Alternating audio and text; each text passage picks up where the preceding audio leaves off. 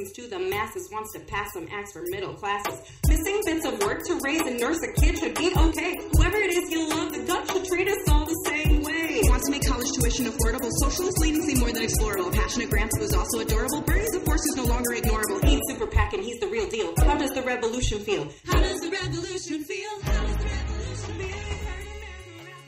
And that was Talk Bernie to Me by Sasha Inez and Molly Dworsky, which you can find on YouTube by searching for Boobs for Bernie 2016. Greetings and welcome back to Bernie 2016. This is an independent podcast established to follow and comment on Bernie Sanders' candidacy for President of the United States. This podcast is completely independent of any candidate, party, or PAC. If you want to reach out to me, you can send me a message at BernieUS2016 at gmail.com. You can follow me on Twitter at BernieUS2016. If you want to find out more or find some more episodes of this podcast, you can find them on iTunes, where you can uh, rate this podcast as well. You can also find the episodes posted on my website, bernie 2016.com. And uh, as I mentioned, the YouTube or one of the YouTube uh, hosts or or sites that has that song "Talk Bernie to Me" is called Boobs for Bernie 2016. This is a recent hashtag, and it came up for much better reasons than you might imagine. At a recent event, a recent rally that Bernie had, uh, I can't remember exactly where it was at, but a young mother was photographed at that rally, uh, standing and cheering for Bernie while she was nursing her daughter. And a one of the um, major press organizations, I'm not sure which one, their photographer took a photo of her, and it got some fairly wide release.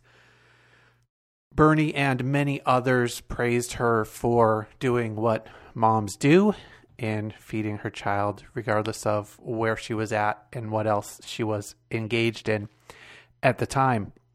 And she has gotten a whole lot of support um, after that photo was released and became public. She's also got scorn and ridicule and hate mail because this is the internet in 2016, and social media, in as much as it is these days, um, is as as well as a place where people can connect and fight to do what's right. It is a place where people can fairly anonymously um, make threats and rude and ignorant comments about each other.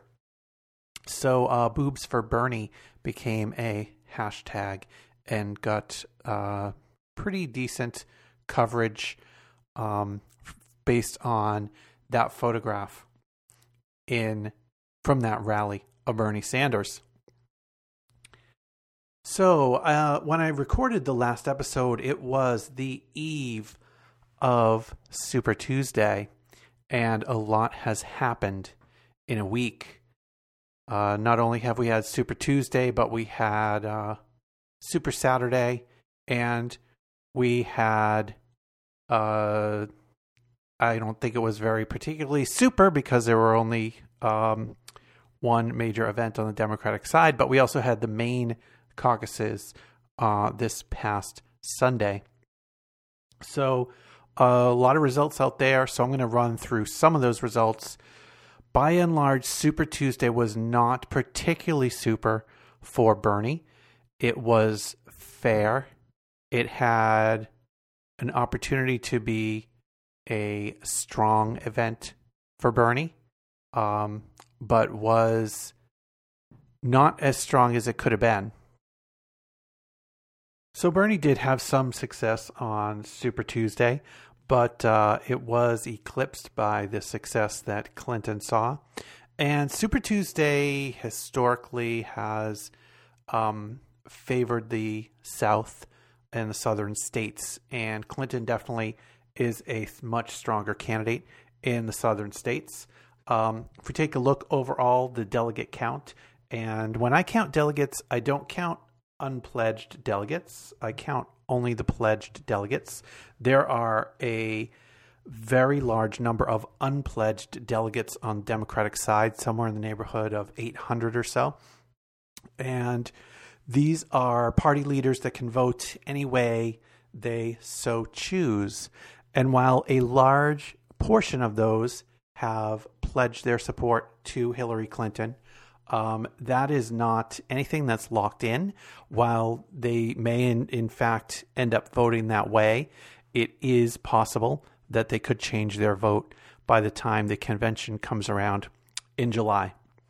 So, the delegate count from Super Tuesday in pledged delegates, Hillary won 517, Bernie won 345.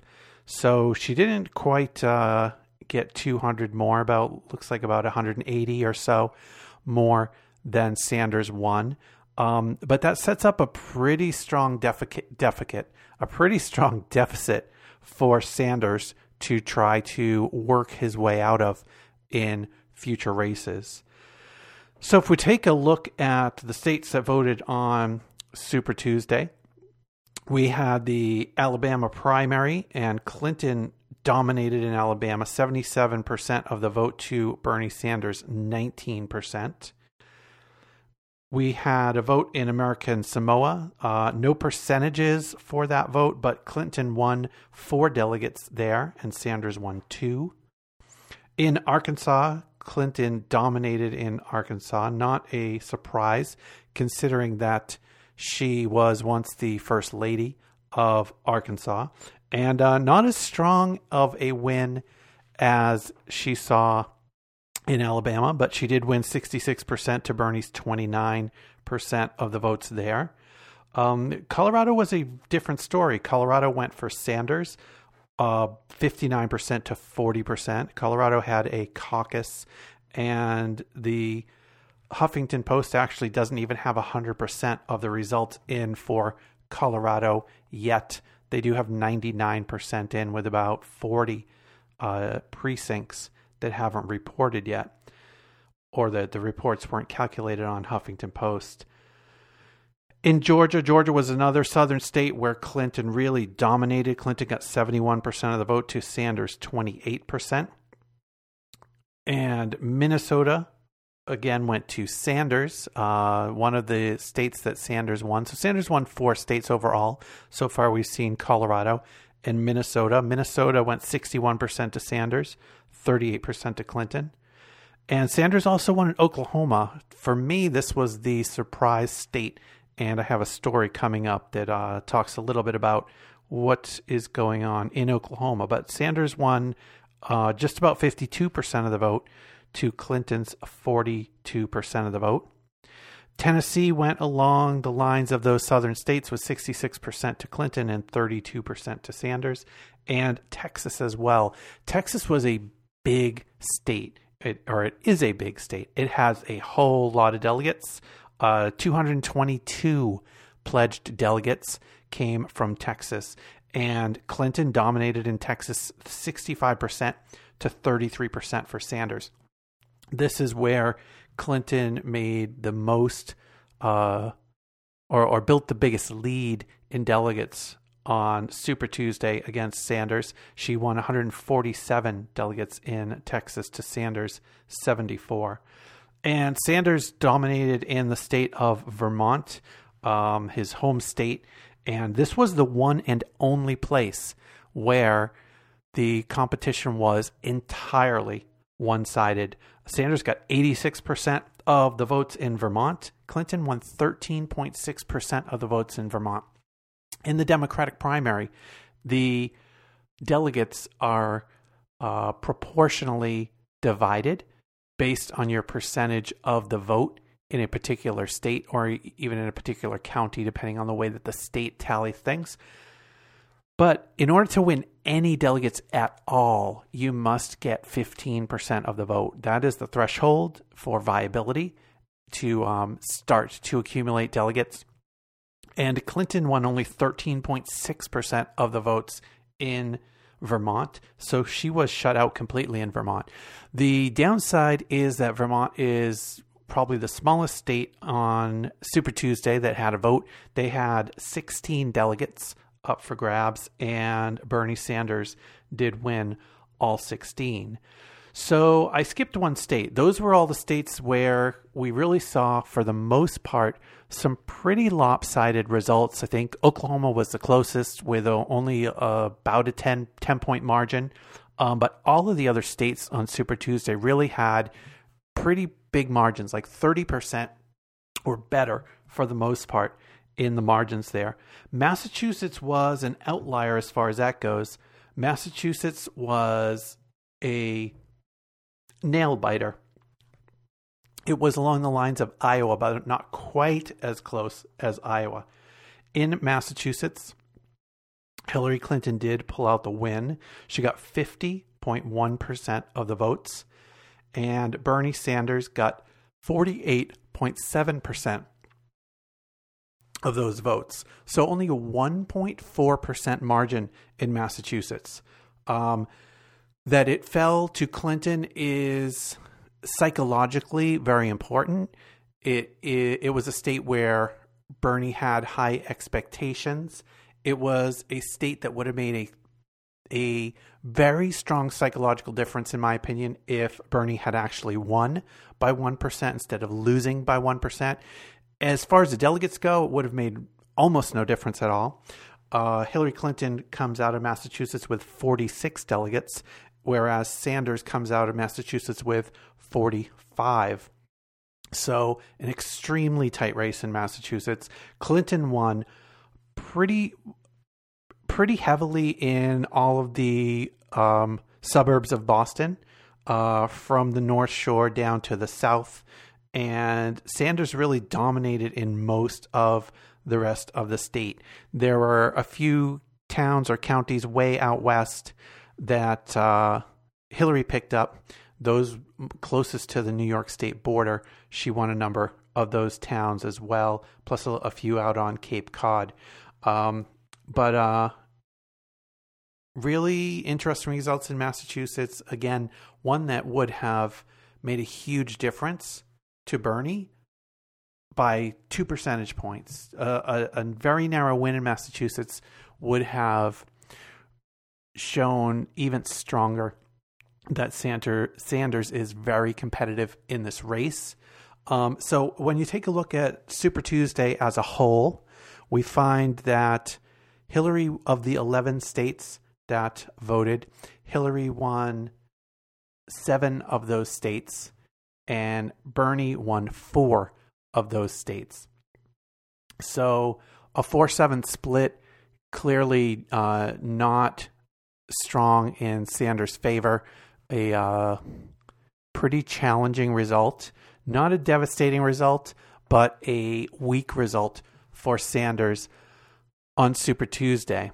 Again, if that had just if that one state of Massachusetts had just flipped into Bernie's column, having a five to six split of eleven states would, in my mind, you know, very strongly send a message that Sanders is a really strong competitor, even without changing the delegate count very much or, or hardly at all. So Sanders did come out of Super Tuesday running behind, needs to catch up, and uh, we'll see in a minute how he has fared since Super Tuesday. But uh, first, we'll take a look at a couple of stories regarding the Super Tuesday states. This first story is from Vox.com by Jeff Stein. Winning Oklahoma is not going to get Bernie Sanders a Democratic nomination. But Sanders surprised many observers in taking the southern state by a 10 point margin on Tuesday night, suggesting for the first time that the Vermont Senators' coalition could extend beyond the Northeast. The results are particularly counterintuitive when you consider that Sanders was also defeated in Massachusetts, which is much more reliably liberal. But how did a candidate with the most left wing policy positions win one of the most conservative states in the country while also losing one of the most liberal. As Slate's Josh Voorhees points out, part of the story here is race. Oklahoma's Democratic primary electorate was 75% white, much higher than the other southern states that Clinton won by huge margins, where black and Latino voters often made up more than half of the total. Quote, it's more of a Western state than a Southern one, in that blacks are only about 7% of eligible voters, and Hispanics are about 5%, says Matthew Dickinson, a political science professor at Middlebury College. But race can't account for the full story here either. Oklahoma is whiter than many of the states Sanders lost on Tuesday, but it's not as white as Massachusetts, where Caucasians formed 86% of the electorate, and Sanders lost anyway, according to exit polls. In fact, it's arguably the economic class of those white voters that made a bigger difference. In Oklahoma, Sanders won 54% of the vote among families earning less than $50,000. He did just as well with the lower income brackets in Massachusetts. If low income voters had been as big a share of the electorate in Massachusetts as they were in Oklahoma, Sanders could have won Massachusetts. The difference is that affluent people made up a much bigger part of the Democratic electorate in Massachusetts than they did in Oklahoma. About half the electorate in Oklahoma reported earnings less than $50,000. That same lower income group formed only about 30% of the electorate in Massachusetts. This suggests more evidence that Sanders has built broad support with low income white voters, even outside of liberal states like Iowa and New Hampshire. So far, that effort has not proven successful with low income non white voters. Dickinson, the Middlebury professor, listed a few other reasons for Sanders' success in Oklahoma, including the fact that Sanders made several trips to the state and heavily targeted it in his campaign. Oklahoma also has a quote closed primary, meaning voters had to be registered with the party, which normally means the electorate has more voters with strong partisan affiliations, according to Dickinson. That could have helped Sanders, Dickinson said. And to that point, I, I have some dispute to that point. Sanders is enormously uh, well supported and and really holds a much stronger position among independents and in a primary or a caucus where there's a lot of flexibility and an independent or even someone from the other party could come in and vote in the Democratic primary or Democratic caucus. In those cases, like in New Hampshire, where an independent can choose a Democratic ballot, um, in those cases, Sanders has a a boost from those voters who decide to basically either cross the line or choose a party and support uh, the Democrat, support Sanders. In states where the system is more closed and you must be a registered Democrat in order to vote in the primary, I think Sanders has a definite disadvantage. Sanders is new to the Democratic Party. He's not new to politics. He's been in Congress for 25 or more years, but he uh, has been in Congress as an independent. And there are still a good chunk of those Democrats out there that don't see Sanders as a Democrat. So, in a state where the primary or caucus is kind of locked down and someone can't either register on the day of voting or change party affiliation if they haven't done it weeks or even months ahead of time. The New York State was ridiculous. You had to uh, change your party affiliation last fall if you wanted to switch from Republican to Democrat or Democrat to Republican.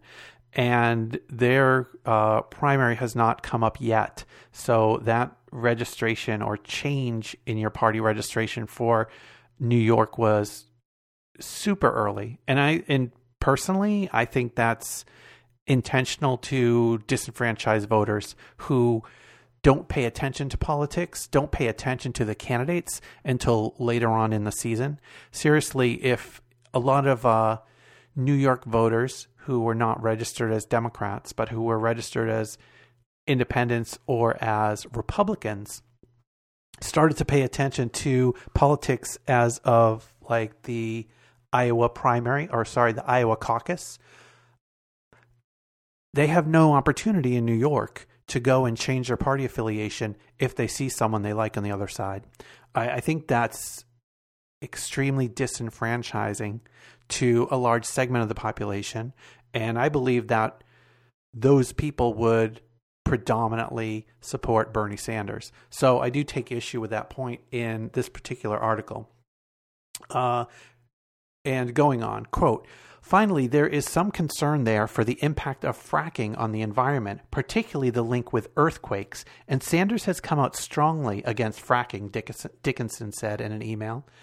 That might appeal to those likely to vote in the Democratic race. I think that factor did probably have a strong, um, a strong sway or strong uh, pull for a number of voters in Oklahoma fracking in Oklahoma has been really widespread and has been directly linked to a major increase in the amount of earthquakes that strike Oklahoma. Additionally, Randy, Randy Kriebil, or Krehbiel, a reporter covering the campaign for the Tulsa World, said in an interview that the Democratic Party in Oklahoma has gotten increasingly liberal as it has shrunk over the past several years. Turnout was down in 2016 from 2008, he said, and the Oklahoma Democrats who are left tend to no longer include the moderates and conservative New Dealers. Um, and uh, in one way that's counterintuitive, I, I take the point that it is very possible that a lot of moderate and conservative Democrats you know, left the Democratic Party for the Republican Party in Oklahoma. And that certainly would leave behind a larger portion of the electorate who is liberal and more left leaning. But when turnout is down from 2008, uh, from the votes for voting in 2008 when Obama first ran for, for president, Bernie Sanders generally does not do as well. Sanders does extremely well when the turnout is way up.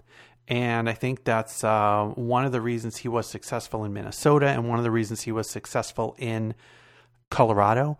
The turnout in those caucuses was very, very strong.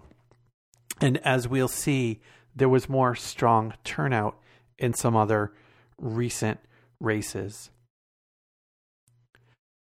But before we take a look at those other races that happened on Saturday and Sunday, um, let's take a look at the the whole delegate question. As I mentioned, when I talk about uh, delegates that have been won, I am talking about the pledged delegates that are won based on the voting in the states, not about the uh, super delegates or the unpledged delegates that are the party leaders that are going to vote however they decide to vote.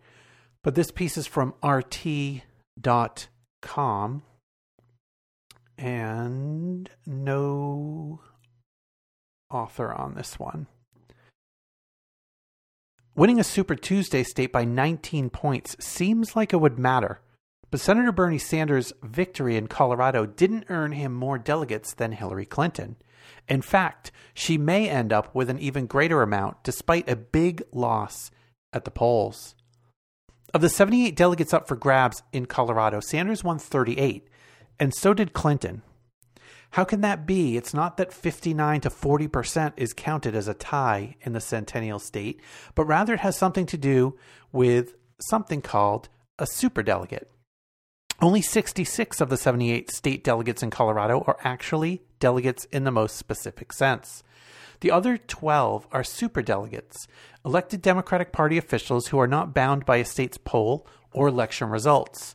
So, after the 66 was divvied up, proportionally, according to the state party's caucus rules, 38 to Sanders and 28 to Clinton, the superdelegates were free to choose which candidate to support.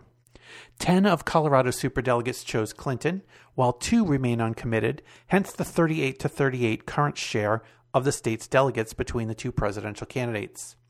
That is bad news for the Sanders supporters in Colorado who helped the Democratic Socialist win in nearly 80% of the state's 64 counties and turn out more Democratic voters than even those who voted in the 2008 primary that featured the rising political rock star of the day, then Senator Barack Obama.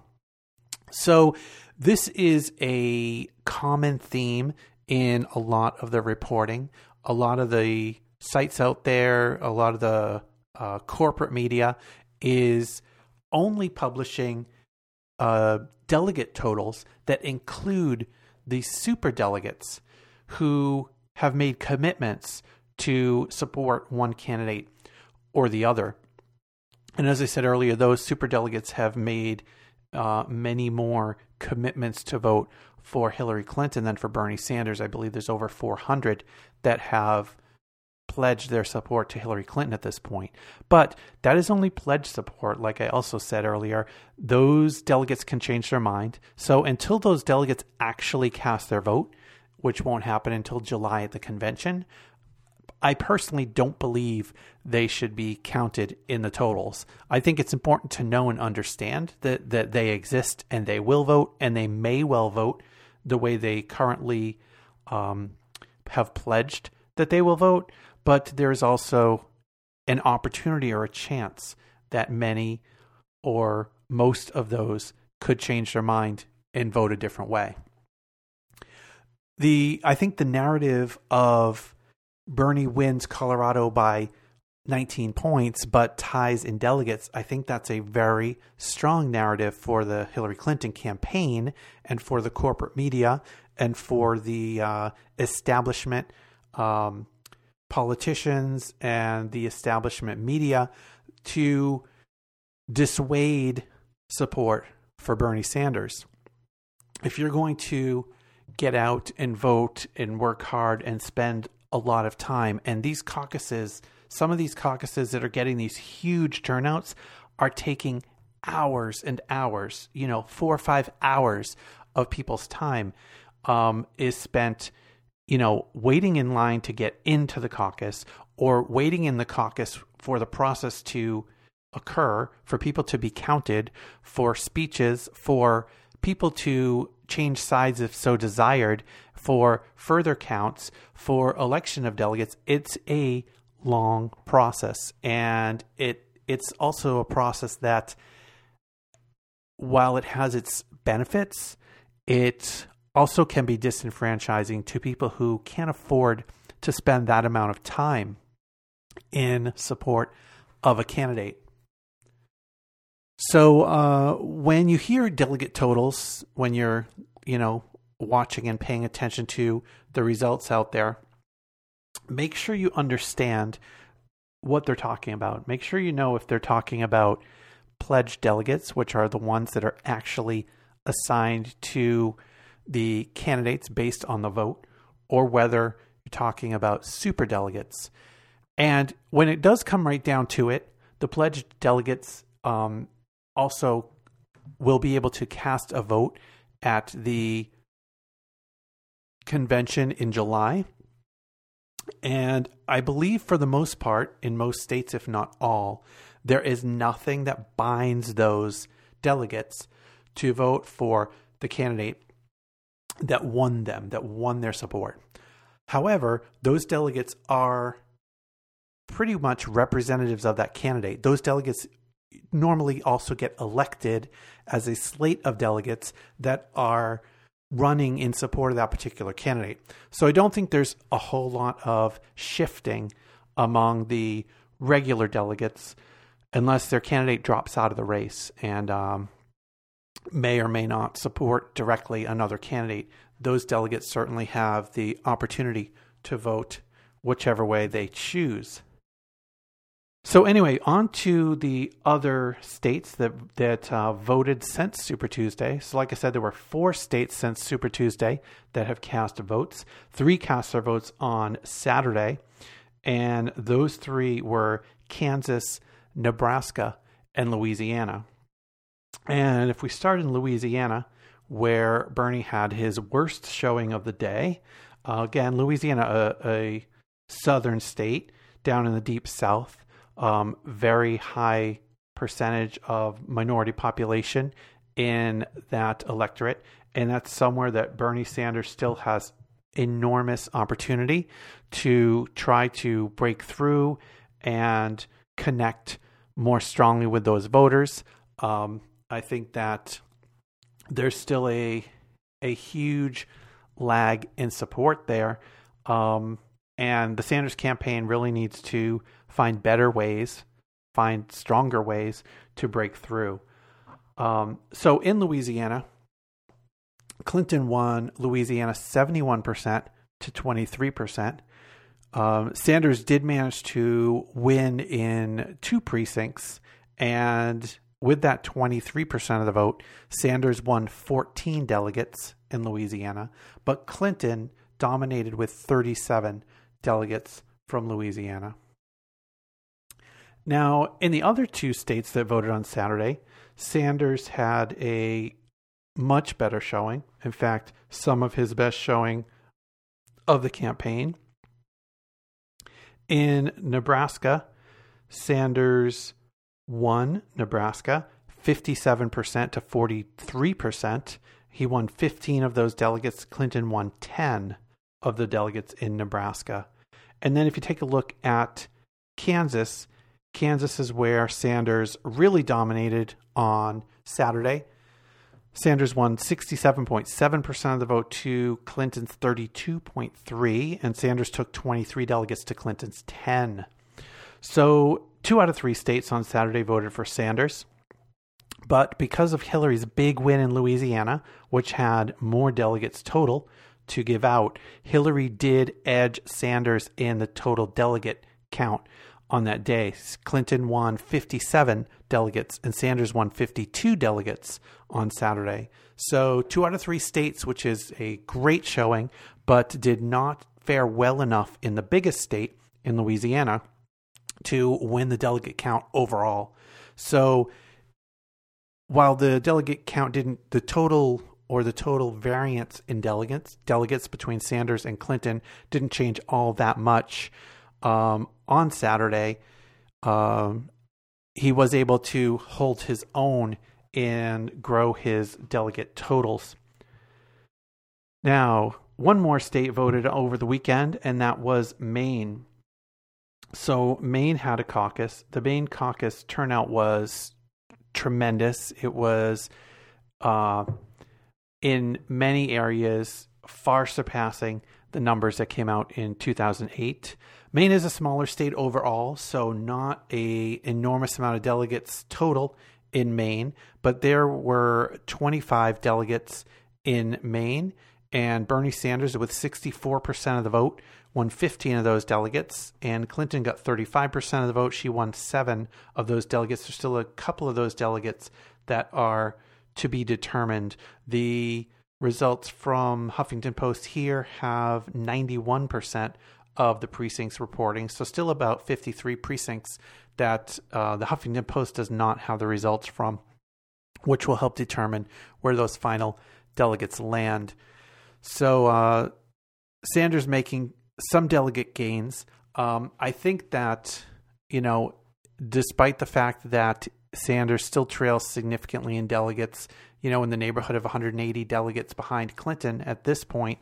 Um, he now won the last three, three out of the last four states that voted, and that brings the the totals by state to 11 states that uh, Clinton was victorious in, and eight states that Sanders was victorious in. And if you take a look at those states that were won, two of those states in Clinton's column, so two out of those 11, were won by less than 2% of the vote. So there was Iowa, which was only won by two tenths of a percent of the vote, and there was Massachusetts that was won by 1.4% of the vote. So they definitely land in Clinton's column, but they could uh, be considered a toss up. They weren't decisive wins. And unfortunately for Bernie, they, they neither one went his way. Uh, really speaks to how important it is for every single one of us to get out there and vote. There is no room to uh, stay at home. Um, it's it's incredibly important that everybody that supports Sanders gets out there and casts a vote and convinces their friends and brings their friends and you know don't do it alone. Um, get out there and bring someone with you to vote in a town that is very near my hometown in Massachusetts, the town of Methuen, Massachusetts. Uh, there were, I think, there were over three thousand votes cast for each candidate in Methuen, and Bernie Sanders won Methuen, Massachusetts, by one vote. So it really speaks to how important every single vote is out there, and Bernie needs every vote uh, regardless of whether you live in a state where Hillary is expected to dominate or whether you live in a state where Bernie is expected to be successful. Every vote counts. Even if if Hillary Clinton wins by, you know, 25% or if she wins by 15%, that can make a big difference to Bernie in the amount of delegates that he ends up collecting and that can um, help him not fall behind any further. And on the other hand, if Bernie is favored in your state and expected to win in your state, the margin that he wins by is critical at this point. He needs to start winning. Well, maybe not start winning because his last three wins were pretty strong wins. He needs to continue winning really big. He needs to get 60 40 splits. He needs to get 70 30 splits to begin to make up ground versus Clinton in her current delegate lead. There are some big states coming up. Michigan's coming up tomorrow. Michigan is extremely important. Uh, Clinton in the polling is leading Michigan by 15 points right now. It is really critical that Bernie does not lose in Michigan. Um, and if he does lose in Michigan, that it's a very, very narrow loss so that Hillary doesn't start to pile up more delegates and start to get out of reach of Bernie Sanders. So hopefully, everybody out there in Michigan can make it to the polls tomorrow and cast their vote for Bernie, and we can give Bernie a big win in Michigan. So, on to some more stories here. And this from opednews.com. and this is by Bernie Sanders, and is called Sanders' Response to Clinton's Speech on Jobs. So, Clinton gave a speech fairly recently on jobs, and Sanders posted or published this response. The American people are sick and tired of establishment politicians who promise to create manufacturing jobs during campaign season, but support trade policies that make it easier to outsource these jobs the day after they get elected. If Secretary Clinton really supported manufacturing jobs, she would have joined me on the picket lines against the North American Free Trade Agreement. Instead, she said that, quote, NAFTA is proving its worth. If Secretary Clinton was sincere in protecting factories, she would have joined me in opposing permanent normal trade relations with China. Instead, she said that this disastrous trade deal was in the best interest of America and American workers. If Hillary Clinton really cared about jobs in Michigan, she would never have said that the Trans Pacific Partnership was, quote, the gold standard of trade agreements when she was Secretary of State. If Secretary Clinton really thought offshoring was bad, she would not have said that outsourcing jobs to India has benefited many parts of our country. We need fundamentally we need to fundamentally rewrite NAFTA, Central America Free Trade Agreement, permanent normal trade relations with China, and the Korea Free Trade Agreement to lift up the living standards of workers in America. Trade is a good thing, but it has got to be fair. We need to abolish the Export Import Bank that provides corporate welfare to the largest outsourcers in America and creates a U.S. employee ownership bank to and create a U.S. employee ownership bank to provide financial assistance to workers who want to start their own businesses. Workers who are owners will not ship their own jobs to China and other low wage countries. We need to eliminate federal tax breaks, contracts, grants, and loans to corporations that throw workers out on the street and provide financial assistance to small businesses that are creating good jobs in America. We need to impose countervailing tariffs on imports from China and Japan until they stop manipulating their currencies. We need to make sure that strong and binding labor, environmental, and human rights standards are in the core text of all trade agreements. We need to repeal the 1996 welfare reform law that Marian Wright Edelman rightfully called, quote, the biggest betrayal of children and the poor she has ever witnessed. How many jobs would we have been able to create rebuilding America if we did not spend trillions on the Iraq War, the biggest foreign policy blunder in the history of the United States? I voted against this war. Secretary Clinton voted for it. Yes, we need to rebuild Flint, starting but not ending with the water system. Flint was poisoned by lead in the drinking water and the negligence of local and state officials. But let's not forget that NAFTA and other free trade agreements turned a, pr- a prosperous middle class city into a living nightmare for thousands of its residents. Yes, we need to rebuild the middle class, raise wages, create millions of jobs, and reduce childhood poverty. But electing establishment politicians who make promises to protect manufacturing jobs on the campaign trail, only to break them once they are sworn in, will not help rebuild Michigan, and it won't help rebuild America. It will only lead to the continued deindustrialization of cities and towns throughout America and the hollowing out of the middle class. We've got to do a lot better than that. And that was uh, op ed story or article written by Bernie Sanders. And a note on the, the free trade agreements NAFTA, CAFTA, uh, permanent, what's the China one called? Uh, permanent normal trade relations with China. One of the most onerous parts of these free trade agreements is the ability of corporations to sue governments because of government laws and rules that, in many cases, are created to defend the environment, created to defend the local workers, created to uh, protect the consumers of products.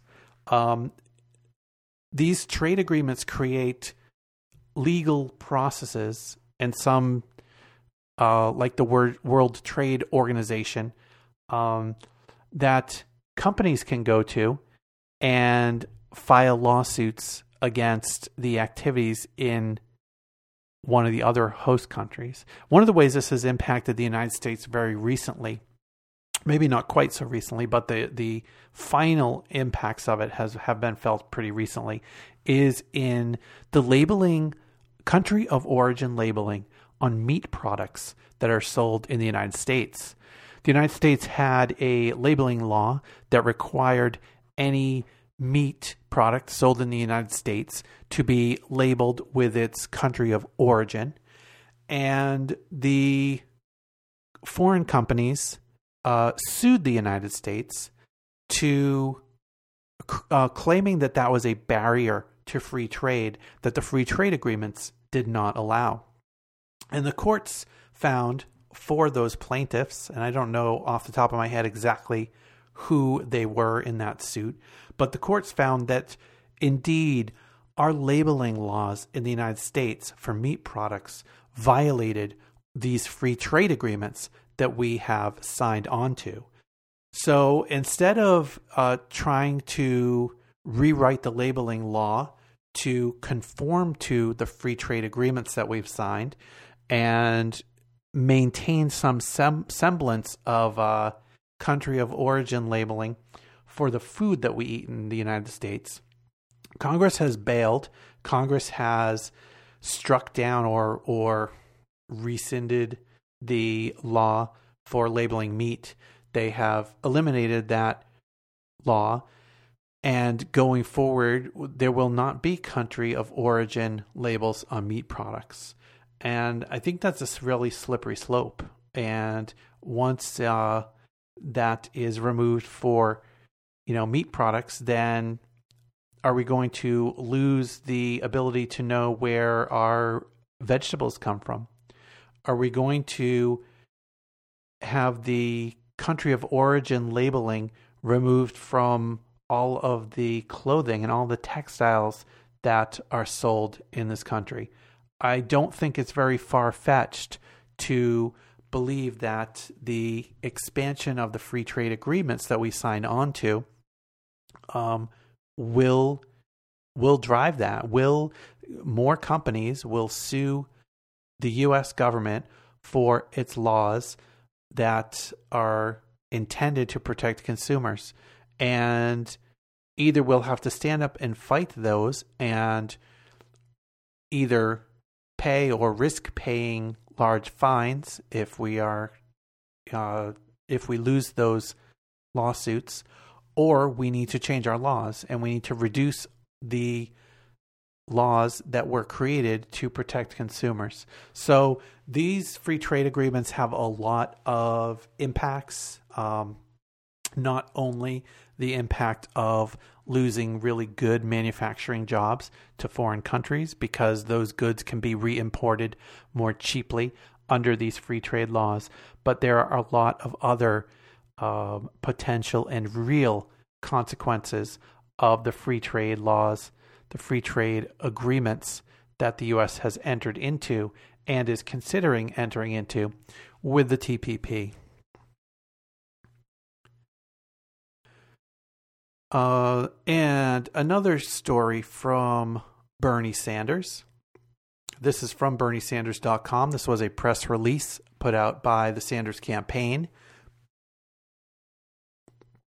U.S. Senator Bernie Sanders introduced a bold plan to rebuild the middle class, raise wages, and reduce the poverty rate during his presidential campaign at a time when income and wealth inequality are skyrocketing.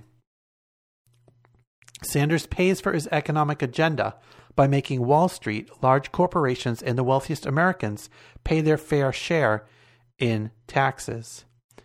And this was Bernie Sanders policy director Warren Gunnels uh, actually issuing this statement for the campaign. Unlike Citizens for Tax Justice, the Tax Policy Center chose to analyze Sanders' tax plan in a vacuum without taking into account the savings the American people would gain under his Medicare for All plan. That is misleading. The analysis from Citizens for Tax Justice found that 95% of American households will see their take home pay go up, not down, under Sanders' Medicare for All plan, which is paid for by his progressive tax plan. Citizens for Tax Justice also found that middle class families would see their take home pay go up by more than $3,200 a year under Sanders' plan. Not only did the Tax Policy Center fail to estimate the savings the American people will gain under Medicare for All, they also failed to count the economic gains that would be achieved by Sanders' plan to rebuild the middle class. Sanders has a plan to create and maintain at least 13 million jobs, rebuilding our crumbling infrastructure. It is widely accepted among many economists that rebuilding roads, bridges, drinking water facilities, airports, and other infrastructure needs creates jobs for Americans in the short term while allowing commerce to flow more smoothly in the long term, a win win for prosperity in the U.S. The Tax Policy Center did not look at that. Sanders has a plan to make public colleges and universities tuition free that would save the typical middle class family $9,400 a year, creating a workforce that is more educated and less bogged down in student debt would benefit the economy immensely. The Tax Policy Center did not look at that. Sanders has a plan to extend and expand Social Security, boosting the income of senior citizens by an average of about $1,600 a year. The Tax Policy Center did not look at Bernie's plan to expand Social Security. Sanders has a plan to increase the minimum wage to $15 an hour and to protect the pensions of more than 1.5 million workers. The Tax Policy Center did not look at that. Sanders' tax plan is a mechanism for achieving universal health care and education, creating jobs, and a secure retirement. Without estimating the benefits the American people would gain under these initiatives, the Tax Policy Center's report is inaccurate and one sided. The American middle class has been disappearing for 40 years. This is a big problem that demands big solutions. The reality is that Sanders' plans will make our tax system more progressive and will make the investments that are key to our future pr- prosperity. So when you see studies of Bernie Sanders' plans, Bernie Sanders' uh, plans for taxes, Bernie Sanders' plans for um, programs that the tax money is intended to support.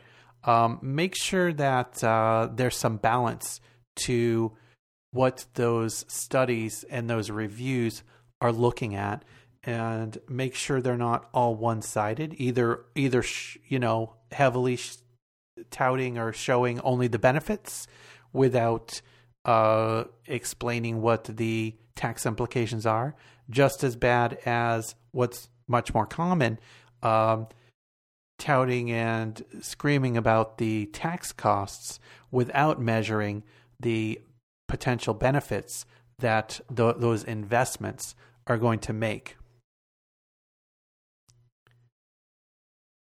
And from fortune.com, by Ben Geier. The Hillary Clinton campaign did some pretty serious fundraising in February, though it still fell short of the totals put up by her Democratic rival, Bernie Sanders.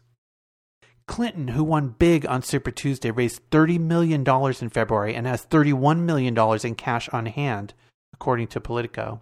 That compares with the $42 million that Sanders raised. Sanders didn't announce his total cash on hand, but Politico notes that he had $15 million at the end of January. The fact that Sanders is able to keep outraising Clinton despite not winning many primaries perhaps shows what he lacks in numbers he makes up for in enthusiasm. It also suggests that he could be able to actually follow through on his promise to stay in the contest until the Democratic National Convention in July, even if he falls out of the running for the nomination. Sanders did manage to win his home state of Vermont along with Oklahoma on Super Tuesday, plus caucuses in Minnesota and Colorado.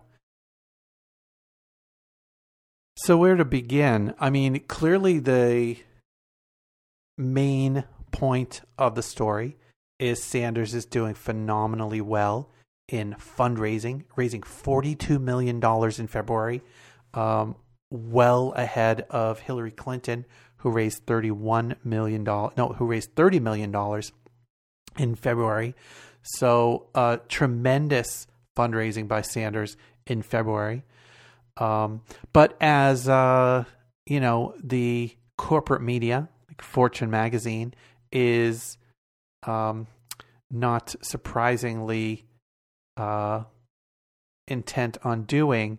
They certainly layer on enough uh, negativity against Sanders' campaign.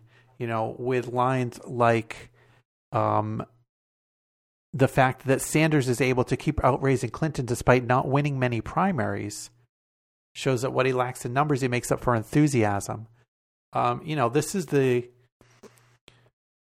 way that the the corporate media, you know, is playing things. It's it's very heavily slanted, um, and many stories that ostensibly point out Sanders' strengths also layer on a whole lot of um, what the authors believe are weaknesses.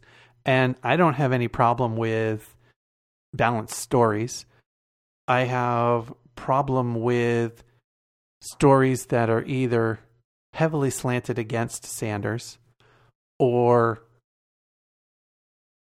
add in unnecessary commentary to to what some might call balance the scales, but really, um, you know, you can have a positive story. You, you certainly can have a positive story for Clinton. You can have a positive story for Sanders. You can have a negative story for either as well. It just seems to me, from what I read and what I hear, that the negative stories for Sanders are uh, far more common. Not necessarily more common than negative stories for Clinton. Clinton gets her more than her fair share of negative stories. Um, but the imbalance in the corporate media when discussing Sanders and discussing his opportunity and his chances is just, it's really overwhelming.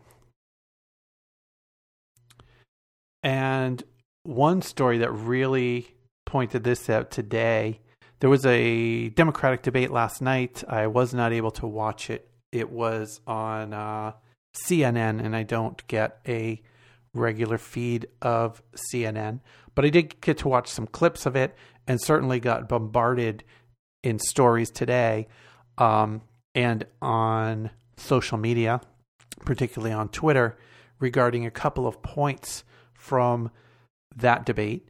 Um, there was one point, and I don't have the quote in front of me, but Sanders was talking about, or he was asked about how, essentially asked about white privilege. I don't, I don't think that the question was phrased in quite that way, but Sanders talked about um, how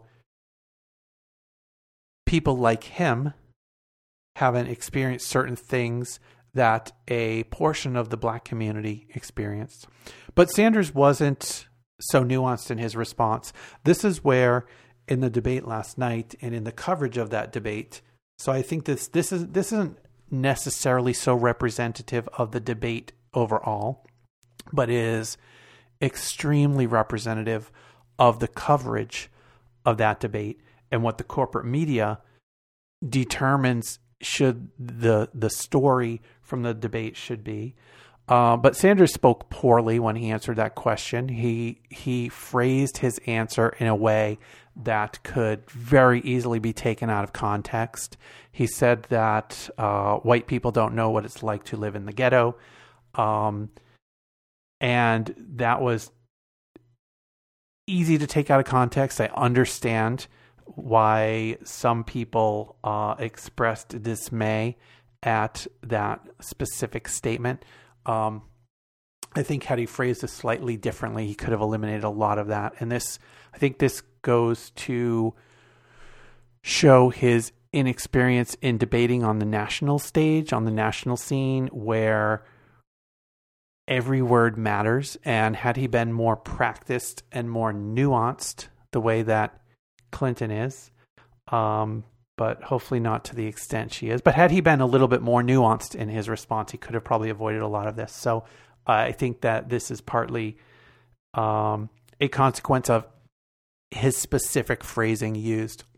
But certainly Sanders knows as well as anybody because he's been fighting for poor people and middle class people for his whole career.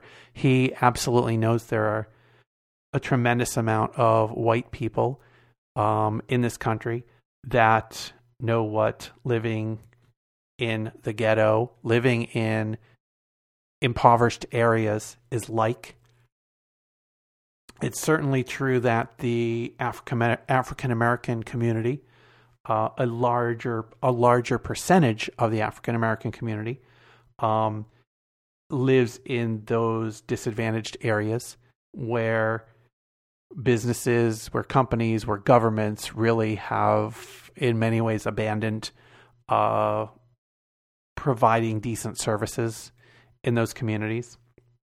And that, that was the point Sanders was making, but his phrasing was not precise enough to make his point effectively and not get a tremendous amount of, of backlash um, over that point. So that was one one spin on the debate last night. And this is the unfortunate part because this is the most of the media that I've seen has come out um, either around that particular point or around this next point. Um, and the media want to fight. So any any what they refer to as feistiness or potentially disrespectful language, um, they're going to jump on. And they certainly jumped on this next quote and they ran with it. And there's a lot and and it's not only the corporate media that is taking up this kind of the charge on this, but this provides fodder for all of the supporters of the competition, all of the supporters of Hillary Clinton who want to attack Sanders. Um, this provides them with a lot of ammunition, regardless of the fact, regardless of the truth. Um, it allows them to paint Sanders in a certain way. So uh, instead of uh, talking about it without talking about it anymore. Here is a story from Politico.com on a very small portion of that debate last night. And this is by Nolan McCaskill. Excuse Bernie Sanders. The Vermont senator on Monday pushed back on claims that the tone he addressed Hillary Clinton with during Sunday's Democratic debate in Flint, Michigan, was condescending. During an intense exchange over the auto industry and Wall Street bailout, Sanders began to say that some of Clinton's friends destroyed this economy before she interrupted. Excuse me, I'm talking, Sanders said testily. And the vast majority of media reports on this interaction during the debate use that type of language testily, condescendingly, um, aggressively. They really pushed back on Sanders' tone. And I have the clip, and I'm going to play you the clip and then talk about it a little bit more. So here is a very brief clip from the debate last night in Michigan. This debate was held in Flint, Michigan. Um, this was a debate that was added to the list of debates um, to occur just before the Michigan primary tomorrow. So here's the clip. The money that ended up saving the auto industry. Oh. I think that is a pretty big difference. Well, I, if you are talking about the Wall Street bailout, where some of your friends destroyed this economy. You know. excuse me, I'm talking. Let him respond. If you're you know, going to talk, tell the whole story, uh, Senator Let Sanders. me tell my story, you tell yours. I will. Your story is for voting for every disastrous trade agreement and voting for corporate America. Did I vote against the Wall Street bailout? When billionaires on Wall Street destroyed this economy, they went to Congress and they said, oh, please, we'll be good boys, bail us out. You know what I said? I said, let the billionaires themselves bail out Wall Street. Shouldn't be the middle class of this country. Okay. Secretary so- Clinton. Wait a minute. Wait, can I finish? You'll have your turn. All right, but ultimately. So that was a brief clip of a piece of the debate that's really gotten the probably overwhelming response from anything that came out in that debate, which is really unfortunate.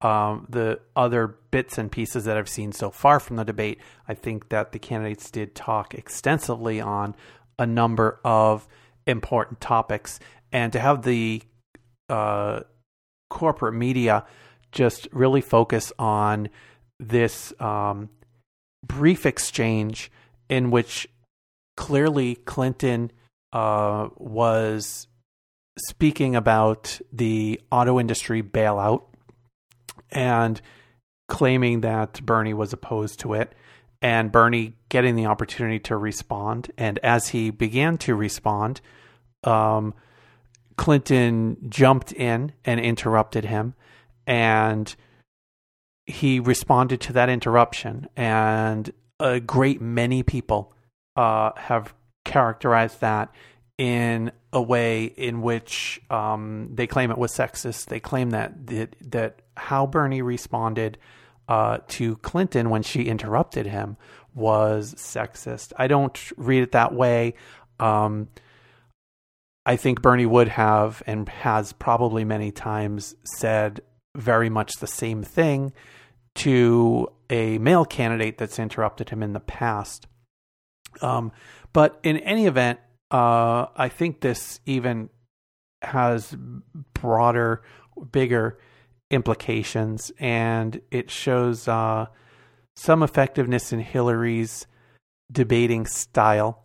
Um, the point that Hillary was making that Bernie Sanders voted against the auto industry bailout was mostly not true, um, but ultimately had some basis basis of truth. This this the point that hint that Hillary actually jumped back in after interrupting Bernie and Bernie saying, "Excuse me, you know, I'm talking. It's my turn." And Hillary saying, "Well, if you're going to talk, then tell the whole story." Bernie was actually trying to tell the whole story. She interrupted him doing so, gaining maybe some debate points. But in the same way that Ronald Reagan, and I'm dating myself here, uh, gained debate points against Jimmy Carter in one of their famous debates and one of the most famous lines from Ronald Reagan. In that debate, Carter had made a point about Ronald Reagan's record. And Ronald Reagan said, Well, there you go again. And that was the story of the debate. That's what everybody heard after that debate. Ronald Reagan saying, Well, there you go again, you know, distorting my record. But the fact was that what Carter had said was accurate. And Reagan's comment was deflective, but not accurate as far as him challenging Carter's statement. And Clinton's uh, statement to tell the whole story is exactly in those lines. It's it's a really clever debate strategy and debate tactic to imply that your opponent is being less than truthful, especially when your opponent is being entirely truthful. Bernie was, it was, Clinton had made her point.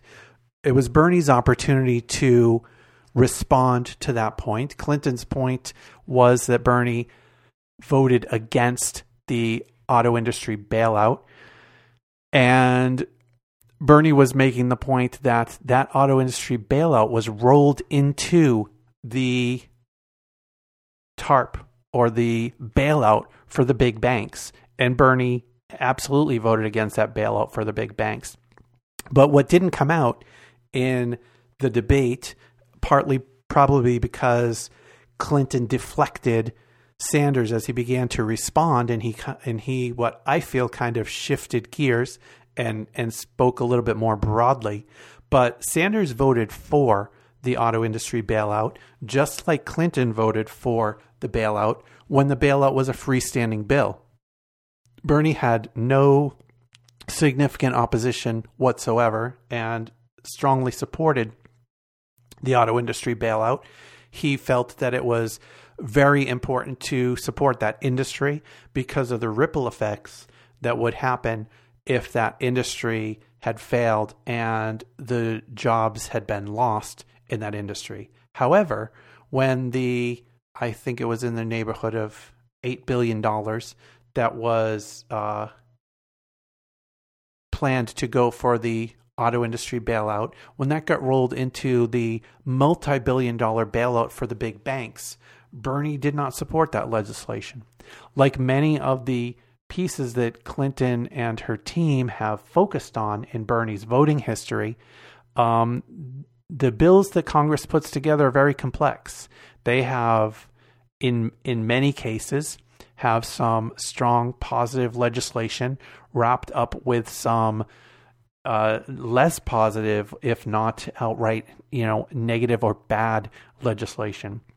It's how congressmen get congressmen and women get bad legislation passed. They roll it into uh, a bill that is either a must pass bill, like the annual budget, or a bill that has strong support for the positive aspects of it.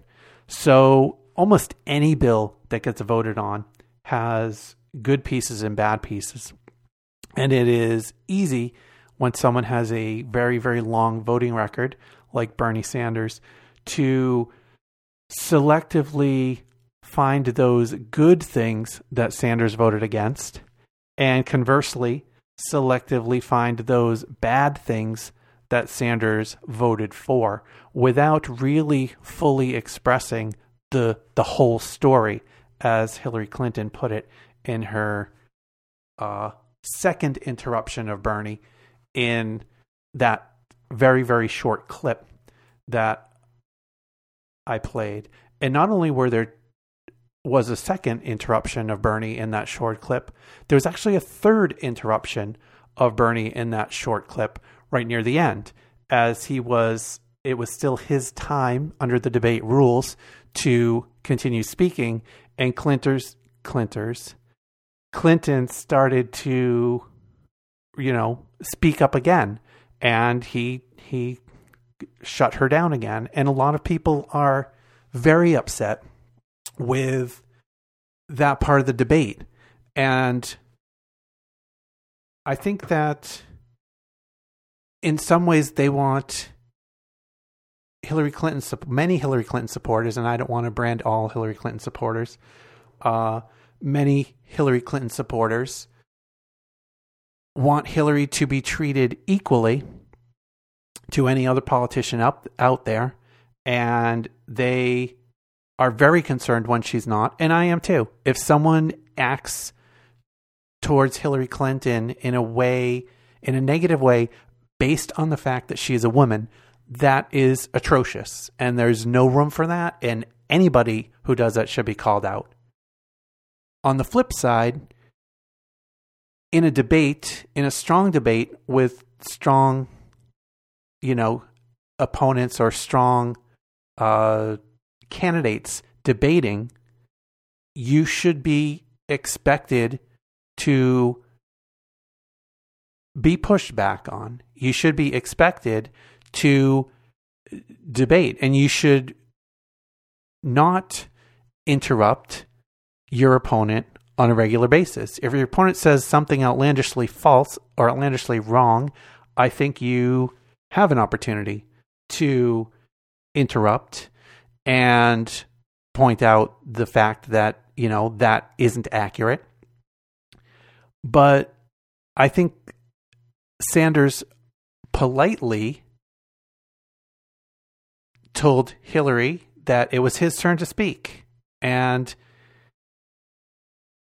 even though voices were raised, but voices were raised on both sides, it was not Bernie Sanders raising his voice to Hillary Clinton, who was you know, speaking in a, a calm and steady manner. You heard at the beginning of that clip, Hillary Clinton was very vociferously pointing out her point of view about what Bernie's record was. And he very vociferously, you know, expressed himself as well. I, I, I don't think he would have done anything differently had he been facing a man. I think that he would have said precisely the same things that he said uh, facing Hillary Clinton. I think that that is exactly the way it should be. Um, so back to the story I started from Politico.com. Uh, Clinton aides portrayed the exchange as a slight, on par with Rick Lazio's debate gaffe in Clinton's 2000 Senate race. And I'm not extremely familiar with that, but apparently, um, in that Senate race with Rick Lazio during a debate, Rick Lazio, uh, the story that I read about that um, expressed it as he invaded her space. So her her aides portrayed this exchange from Sanders in the same light as that event from her Senate race in the past. But Sanders maintained that he didn't interrupt Clinton, who he noted spoke well past the allotted time of 75 seconds to answer questions and 30 seconds for follow ups. Quote, Did you check how much time Hillary Clinton spoke during the debate? Did you check how often Hillary Clinton interrupted me? Sanders said to reporters. When I was speaking, she interrupted me. I did not interrupt her, despite the fact that she spoke longer, he continued. You know, the red lights went on, and she kept talking. I didn't interrupt her. But I think in the middle of a debate, if somebody is trying to make a point and somebody else interrupts you, it's rude. And I think that's a much more factual representation of what occurred. I think that the spin on this really, really minor event in the debate last night is intense. And I think that it's a disservice to the voters because it completely obscures the facts. It completely buries the truth and it's it's unfortunately, you know, what our corporate media is out there pushing. They want to sell I was going to say newspapers, but not many of them do that anymore. They want to sell stories. They want to get eyeball. They want to sell their viewers to their advertisers. They want to sell ads. They want large viewership.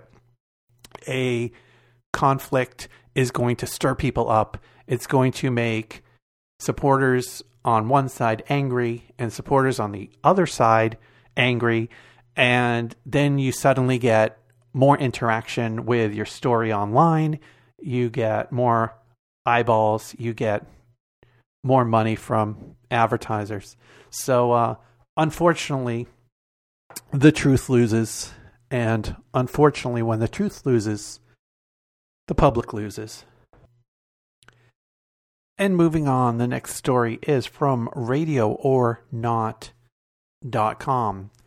And it is called Why a Feminist Who, quote, connected with Hillary is voting for Bernie Sanders. Deborah Newell of the blog Litbrit is a regular guest on the Nicole Sandler radio show, as am I, although we've never been on together. But we do keep in touch in various ways. One way is through a list serve on which Deborah wrote the following on why she, a die-hard feminist, is voting for Bernie Sanders. It took some serious thought, introspection, and scrutiny of Hillary Clinton's policies before Deborah made that decision. Her personal story and experiences that led her to support Bernie Sanders touched me so deeply that I felt compelled to share. Deborah has given me permission to do just that. Here is the email verbatim. In the days and years before January 22, 2016, when I became a U.S. citizen, the question of whom to vote for was always a hypothetical one for me. Oh, that doesn't mean that I didn't think about it, write about it, and discuss endlessly at our dinner table all the good, bad, and ugly features of every candidate vying for the votes of my husband and two of my three sons, U.S. citizens by birth. The hus is our main breadwinner, without a doubt, and we live where his business lives, as opposed to where I would prefer to live, making him the de facto head of the family.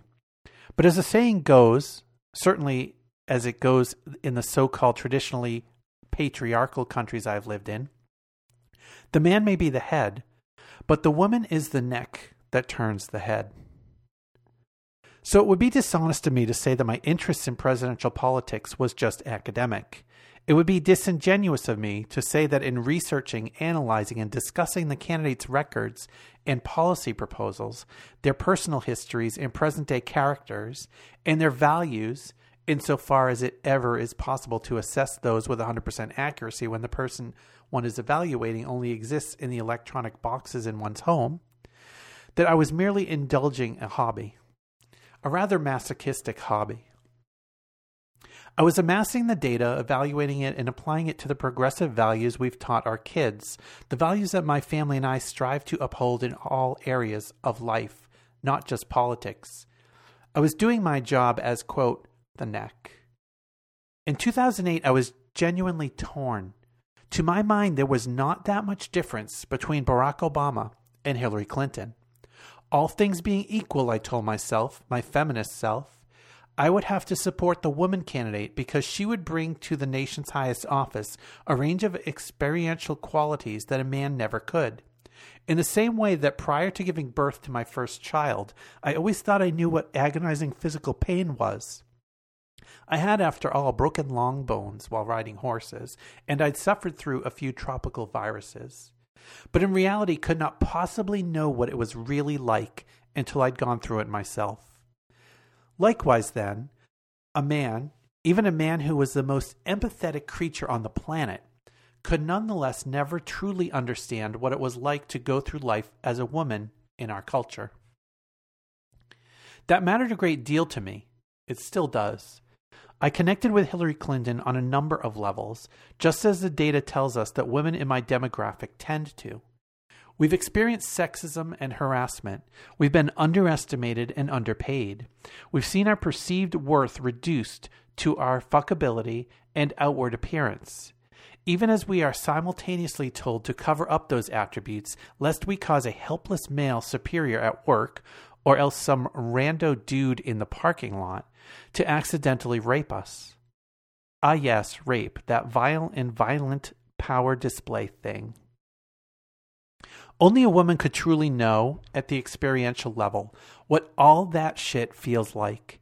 How it talks to us deep inside our brains, telling us we are not as good, not as smart, not pretty enough, not thin enough, too thin, too pretty, too loud, too quiet, and now, for me anyway, too old. Even as we managed to do well in the face of all that, because, if we're lucky, we had a role model or two in our family or circle of friends who insisted that we could, or else we found in the literature or art or cinema some small gem of wisdom and affirmation that made us realize we could, indeed, look at what we've been through. We already have. At the same time, though, and despite the powerful impetus to link arms with Hillary Clinton and support her in her quest to become the country's first woman president, I could not ignore her Iraq vote. The two candidates were so similar in so many ways, but that one difference meant a lot to me. I believed 2008 Barack Obama when he said he would end the wars and bring everyone home. More than that, his no vote told me he did not go along with the herd, he did not cave to pressure from war hawks, and this, in turn, indicated that even as a young senator, he had his own mind and he had the right ethics, the kind of ethics that had him standing up to the murderous George W. Bush and his colleagues. Our dinner conversations began to center around Barack Obama. We read his book, Dreams from My Father. Well, I did. I can't say for sure the boys did. I still longed for a really left leaning candidate, one who broke free from the neoliberals in the Democratic Party, the way that terrific outspoken Democratic Socialist Bernie Sanders did in the Senate. Quote, If Bernie ever runs for president, I declared, I'm becoming a citizen so I can go with you guys to the poll and vote for him myself. Fast forward to last year. Bernie announced his run, and I filed for citizenship, something I know well I should have done years ago.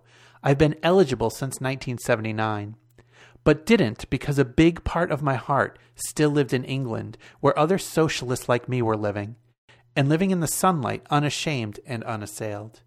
And I felt it would be unethical to become an American when that English part of me still had blood flowing through it. Bernie, a democratic socialist, possibly becoming president? Well, then.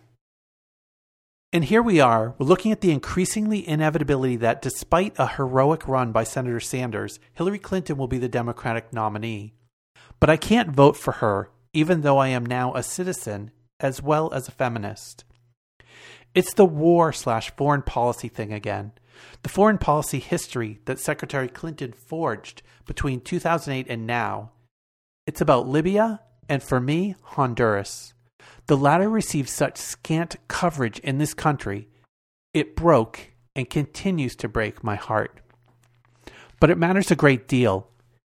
You see, I lived in Honduras as a young teen, lived through the 1974 coup, and another part of my heart is with the people of that country too. Last week, an activist for the indigenous people and campesinos and women of Honduras, a brave and beloved woman named Berta Caceres, was shot dead in her home. What does this have to do with Hillary Clinton? In 2009, as Secretary of State, Clinton shepherded in the new hard right School of the Americas trained military junta who's, who ousted a democratically elected president, Manuel Zelaya. Ousted is not quite the right word. After a contentious back and forth between Zelaya and the far more right wing factions of the government, soldiers broke into the president's house, beat him up, held him at gunpoint, and dragged him onto a plane, still in his pajamas, and flew him out of the country. A bit of background Mel Zelaya was himself a member of oligarchic society in Honduras. As you are probably aware, Honduras is practically a case study in what goes wrong when income inequality gets too out of hand. You have a tiny few owning everything, and you have multinational corporations linking arms with them to seize every resource there is, and you have a vast many who have virtually nothing. Nothing often means no electricity, no running water, no shelter, no food. You have 15 year olds with AKs strapped to them stopping you in the street at gunpoint to ask for your ID. And when you hand them your passport, they look at it upside down because they don't know how to read. True story. You have indigenous people being abused at every turn, having their waterways seized for dam projects, their land and mountains destroyed by mining interests, their fields taken over by corporate fruit industries. You have a population kept in line by all the traditional fascistic, fascistic means sexism, hardline religion, and militarized police forces who beat and kill, who make people disappear. But Zelaya, despite his upbringing, had the heart of a leftist. Once elected, he set about making birth control available to poor women. Even Plan B, he stood up and apologized for the country's history of persecuting LGBT individuals and told them they were okay, they would be safe now. He constantly advocated for the poor, for the indigenous communities, for the campesinos. He worked alongside Berta Caceres and other activists like her he was in the process of pushing for a significant raise in the country's minimum wage when he was, quote, ousted. When the coup happened in 2009, President Obama first condemned it, as did the UN, as did the OAS. Many Latin American leaders were calling for the U.S. to do something, to demand that Zelaya be allowed to return to his country, where tens of thousands of people were marching in the street, peacefully protesting and calling for their president's safe return, and getting beaten and shot for their trouble. In a few days, the press moved on. Suddenly, our US president was saying nothing. Hillary Clinton's emails released last summer tell us why. She was very actively involved in supporting the installation of the new right wing government. This has been covered by Democracy Now!, Telesur, and other, quote, alternative media. A piece in The Nation written by noted Latin American scholar Greg Grandin is a good one to start with. Why is this important to me? And why should it be important to every feminist who is voting in the presidential election? Because of what happened in the aftermath of Zelaya's violent removal from office in 2009, in the years between then and 2016. Draconian abortion laws were put into place, birth control became unaffordable once again, and Plan B was banned. LGBT individuals were beaten and killed after they had just begun to feel as though this was their country too. They were free. Now it was, oh, sorry, you're actually not safe. You will be beaten if you're lucky, murdered, and mutilated if you're not. Multinationals got their footholds strengthened as militarized police forces beat and killed protesters. And, well documented at this point, the ensuing chaos and mind bending levels of violence that beset the largest cities, particularly San Pedro Sula, led families who feared for their children's lives.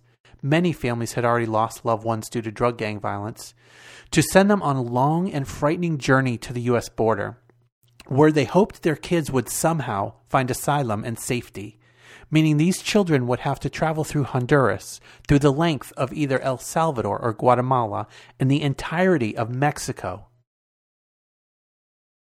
Please imagine how desperate you would have to be, how dire your circumstances would have to be for you to kiss your small kids goodbye and put them on a rickety bus and hope against hope they would make it to safety.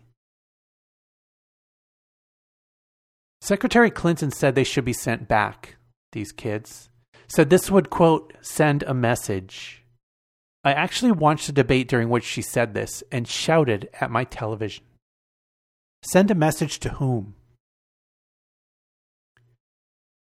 I know I've rambled on, to put it mildly, but I was finally moved to speak, and I had a lot to say. I have been reading the discussions everywhere about people's support for Secretary Clinton based on feminist principles, and always a discussion turns to the same questions.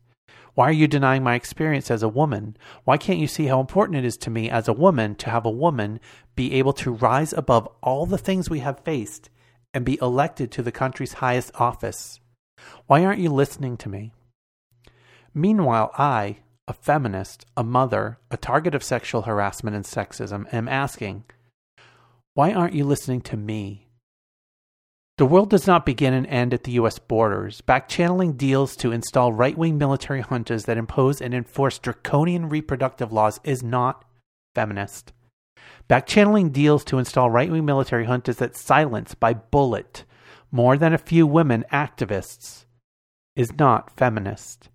When LGBT people are beaten and killed, when women who are raped can't get abortions, when women who live in a highly patriarchal culture cannot even access ways to plan their families, which in turn seals their fate as permanent members of the underclass, so favored among multinationals who need cheap, motivated labor. These results are not feminist goals. Thanks for listening. Now you know why when I say I quote, feel the Bern, I really mean it.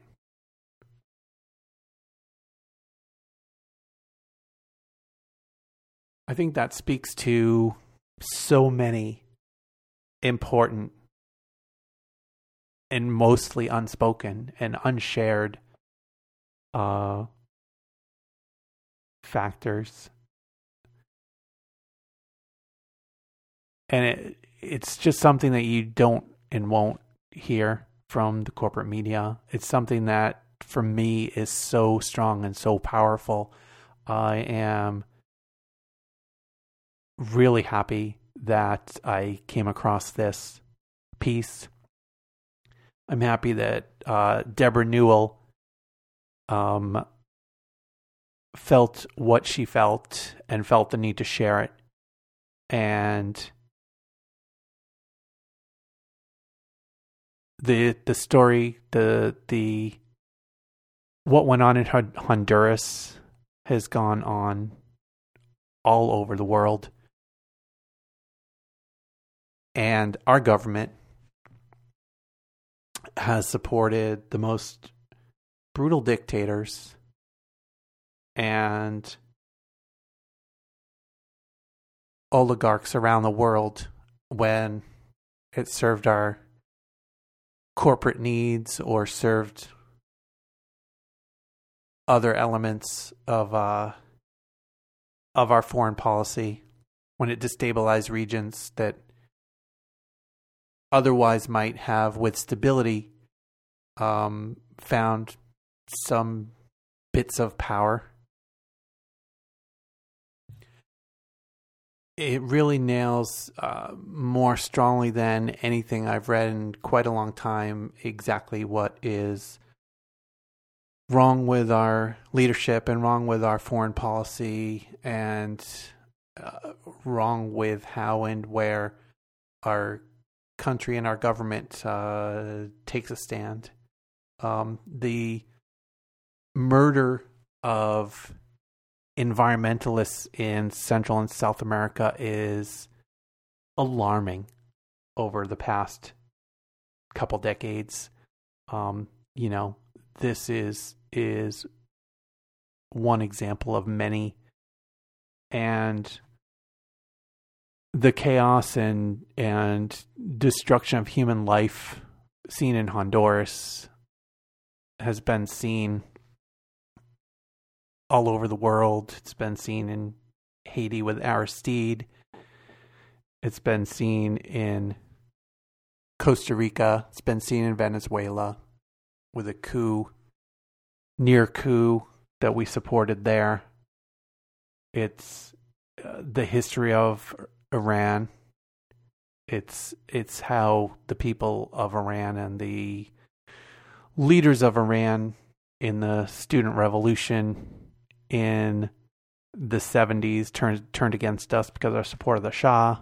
It is our history of it's our foreign policy. It's the the types of policies that Hillary supports and the types that Bernie generally doesn't. And I don't think Bernie's perfect in this sense, but I think that Bernie is vastly, vastly superior on foreign policy than the foreign policy that we have now and have had for many years. Bernie understands the shortcomings and the, the issues and the problems there. And uh, that's why we need to elect Bernie. So that will wrap up this episode of Bernie 2016. If you want to reach out to me, you can connect with me on Twitter at BernieUS2016, or you can send me an email at BernieUS2016 at gmail.com. You can check out some links to stories about Bernie and to some other resources on Bernie at my website, in addition to uh, past episodes of this podcast, and that is at Bernie 2016 com. And as we head out this episode, we are going to listen to We're Going to Change Everything by Diane Stavros. Can find that on YouTube by searching for Diane Stavros. With some luck, we are going to change everything. Vote for Bernie. Thanks for listening.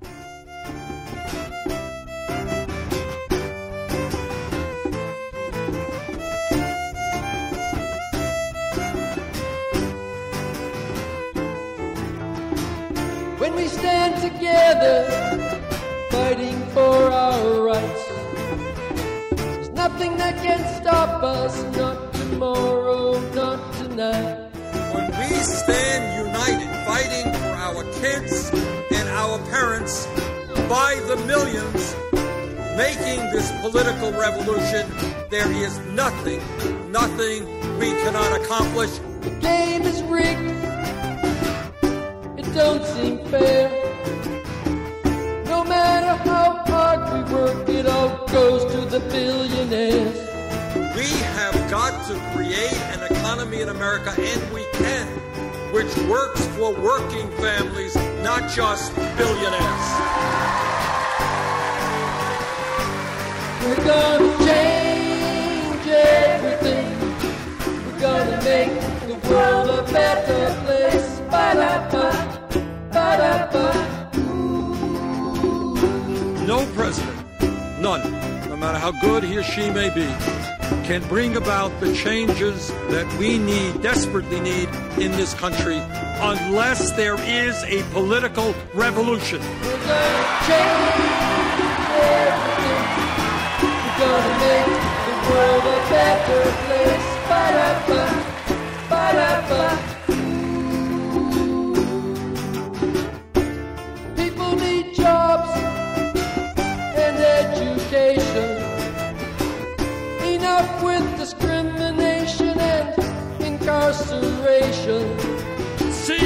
Me to make a lot more sense to invest in education and jobs for our kids rather than in jail and incarceration. Factories shutting down, children going hungry. The middle class is vanishing from our country. This campaign is sending a message to the billionaire class. Yes, we have the guts to take you on. We're gonna change everything. We're gonna make the world a better place. Ba-da-ba, ba-da-ba. We need to stand together to make that political revolution where we create an America and a government that works for all of us. We can do it. gonna change everything. We're gonna make the world a better place. Ba-da-ba, ba-da-ba. People working 40 hours. It's time to turn the page. They should be earning a living wage. The federal minimum wage of seven and a quarter an hour is a starvation wage. It has got to be raised to a living wage. We're gonna change everything. We're gonna make the world a better place. Frederick Douglass, the great abolitionist, told us that freedom does not come without struggle. Everything. We're gonna make the world a better place. We can do it when we stand up and say enough is enough. The billionaires are not going to have it all. It's our country. Let's create that nation. Thank you all very much.